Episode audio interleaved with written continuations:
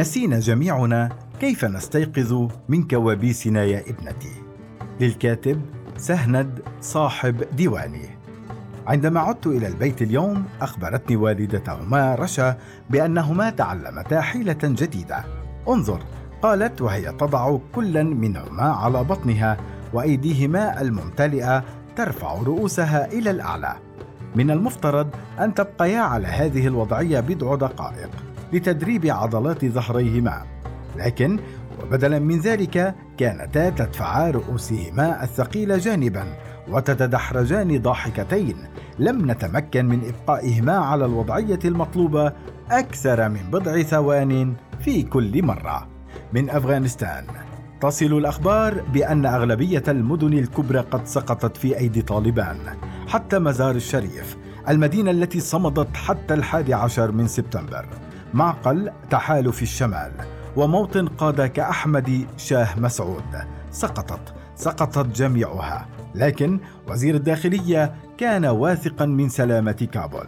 سنفاوض على حكومة جديدة تعكس واقع اليوم. وضعت ابنتي الكبرى أكبر بدقيقتين من أختها التوأم على حضني، ووضعت رجلي على الطاولة أمام الكنبة التي أجلس عليها، وضعية تسمح لي برفعها بمساعدة رجلي واللعب معها.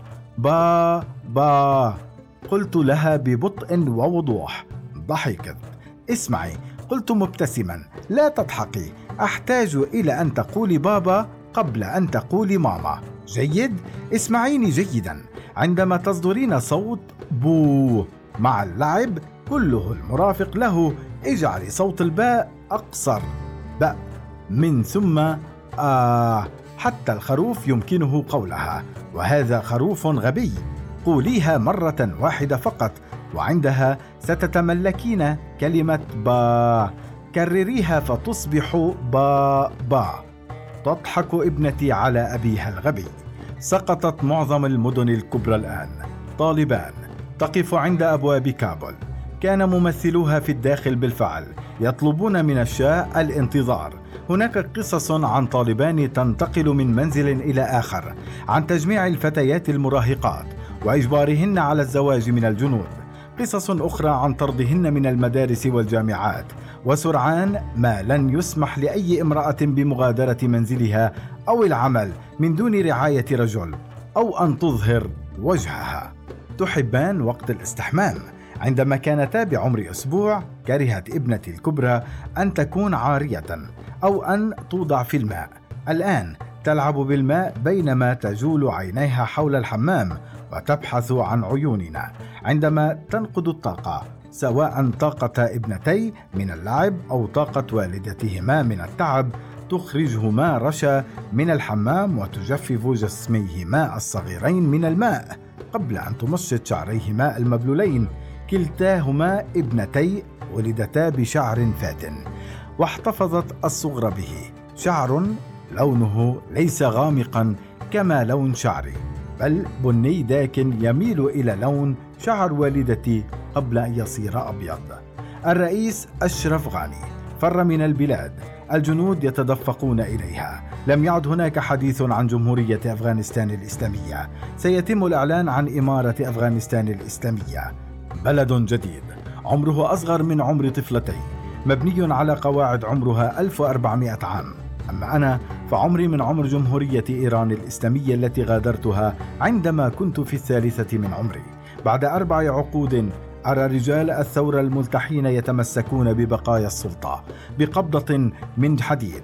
أنا سعيد جدا لأن ابنتي لم تولدا هناك. بعد 40 عاما من اليوم ستشاهد ابنتي الأخبار عن إمارة أفغانستان الإسلامية، وتتساءلان عن النساء اللواتي بعمرهن واللواتي ربما أصبحن جدات، ورأينا أجيالا عديدة ولدت لتختفي. ستسألني إحداهما بابا، هل توقعت أن يبقوا هذه السنوات كلها؟ بماذا يمكنني أن أجيبها؟ إذ تمكنوا من البقاء في إيران سنوات طويلة، فلماذا يريدون مغادرة أفغانستان؟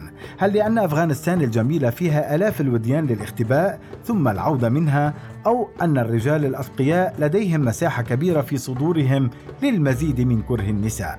لكن بدلا من ذلك سأجيبها انظري عزيزا، في الأسبوع الذي حاولت فيه أن أعلمك قول كلمة بابا، أردت أيضا أن أعلمك أن الكوابيس تدوم حتى تتذكر الاستيقاظ.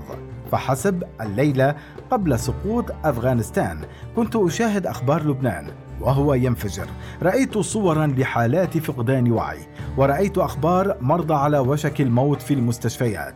قمت بعد أصدقائي وصديقاتي هناك، ووجدت أنهم أكثر من أن يعدوا على أصابع اليدين والقدمين.